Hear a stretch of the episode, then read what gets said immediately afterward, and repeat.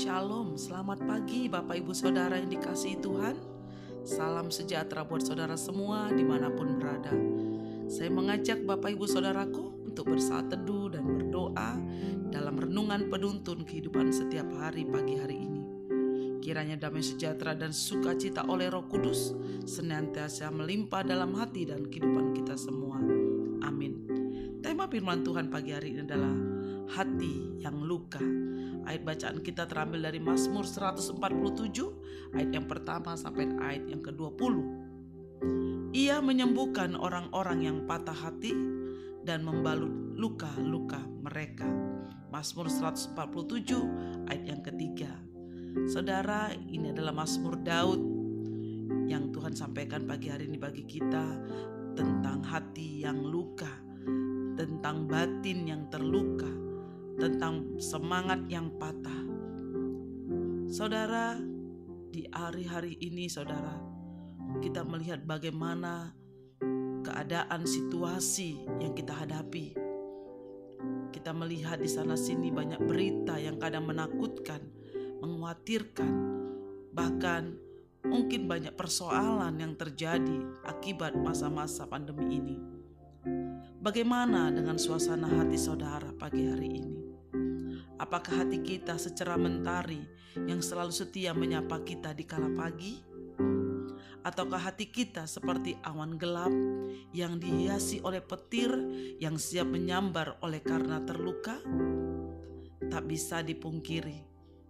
Hampir semua orang pernah mengalami apa yang dinamakan luka hati, patah hati, hati yang patah, semangat yang patah, dan banyak faktor yang menjadi penyebabnya bisa karena disakiti atau dihianati, digosipkan, difitnah, atau diperlakukan secara tidak adil oleh orang lain. Apabila luka hati tersebut tidak secara cepat diatasi, akan menimbulkan masalah yang lebih serius di dalam diri orang yang bersangkutan. Apa itu, saudara? Ketika ada rasa pahit, ada luka, ada amarah, ada kebencian di dalam hati, maka yang timbul adalah dendam, kepahitan, frustasi, mengasihani diri sendiri secara berlebihan, dan akhirnya citra diri pun rusak karena menganggap diri tak berharga. Wow, betapa tidak baiknya saudara akibat dari luka hati, patah hati, kebencian yang kita simpan dalam hati kita Luka hati adalah suatu keadaan dalam batin seseorang yang menimbulkan perasaan marah, benci, kecewa, dan pahit yang begitu mendalam sebagai akibat dari penolakan atau perlakuan semena-mena dari orang lain.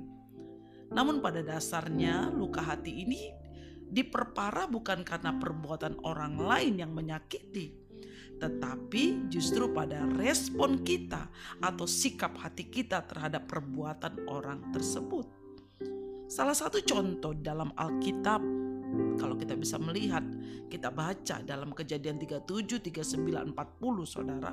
Dalam perjanjian lama, yaitu Yusuf salah satu tokoh dalam Alkitab adalah orang yang sesungguhnya punya alasan kuat untuk terluka hatinya karena peristiwa-peristiwa pahit yang dialaminya.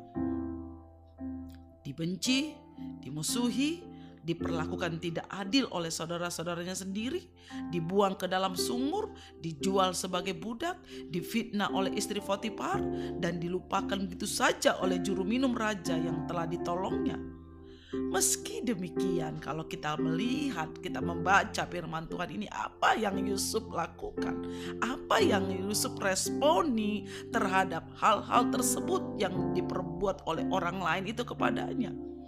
Kalau kita tahu Yusuf tidak membiarkan dirinya larut dalam kekecewaan, pemberontakan, keputusasaan, pahit hati, benci, ataupun dendam. Ini terjadi Kenapa saudara? Karena Yusuf memilih untuk merespon secara positif masalah yang menimpanya dan menyerahkan semua pergumulannya itu kepada Tuhan. Wow, Yusuf adalah orang yang begitu takut dan mengasihi Tuhan, taat kepada firman Tuhan. Teladan bagi kita, saudaraku, untuk kita bisa mengampuni, bisa taat kepada Tuhan di dalam kita menghadapi segala kepahitan, luka hati, kebencian orang lain terhadap kita. Saudara, apakah pagi ini engkau sedang terluka? Apakah pagi ini engkau sedang mengalami kepahitan, kekecewaan, atau engkau putus asa? Pagi hari ini, saudaraku, segeralah datang kepada Tuhan dan akuilah dengan jujur di hadapan Tuhan.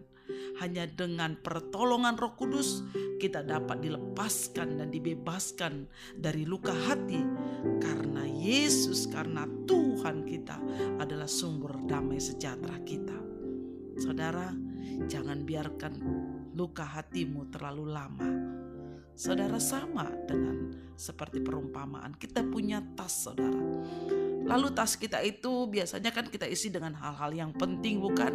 Mungkin dompet kita, mungkin alat kosmetik kita, mungkin juga itu eh, hal-hal uh, yang berharga lah kita simpan dalam tas. Apakah kita menyimpan sampah di dalam tas kita? mungkin bekas makanan, mungkin bekas minuman, bekas kue yang gak habis kita masukkan ke tas. Saya rasa tidak, saudara, karena kita tahu itu sampah. Karena kalau kita biarkan di dalam tas, maka sampah itu akan membusuk dan membuat tas kita rusak, dan kita akan mengalami bau yang tidak enak. Begitu juga dengan hati kita, saudara. Simpanlah hal-hal yang baik dalam hatimu. Simpanlah hal-hal yang membangkitkan iman.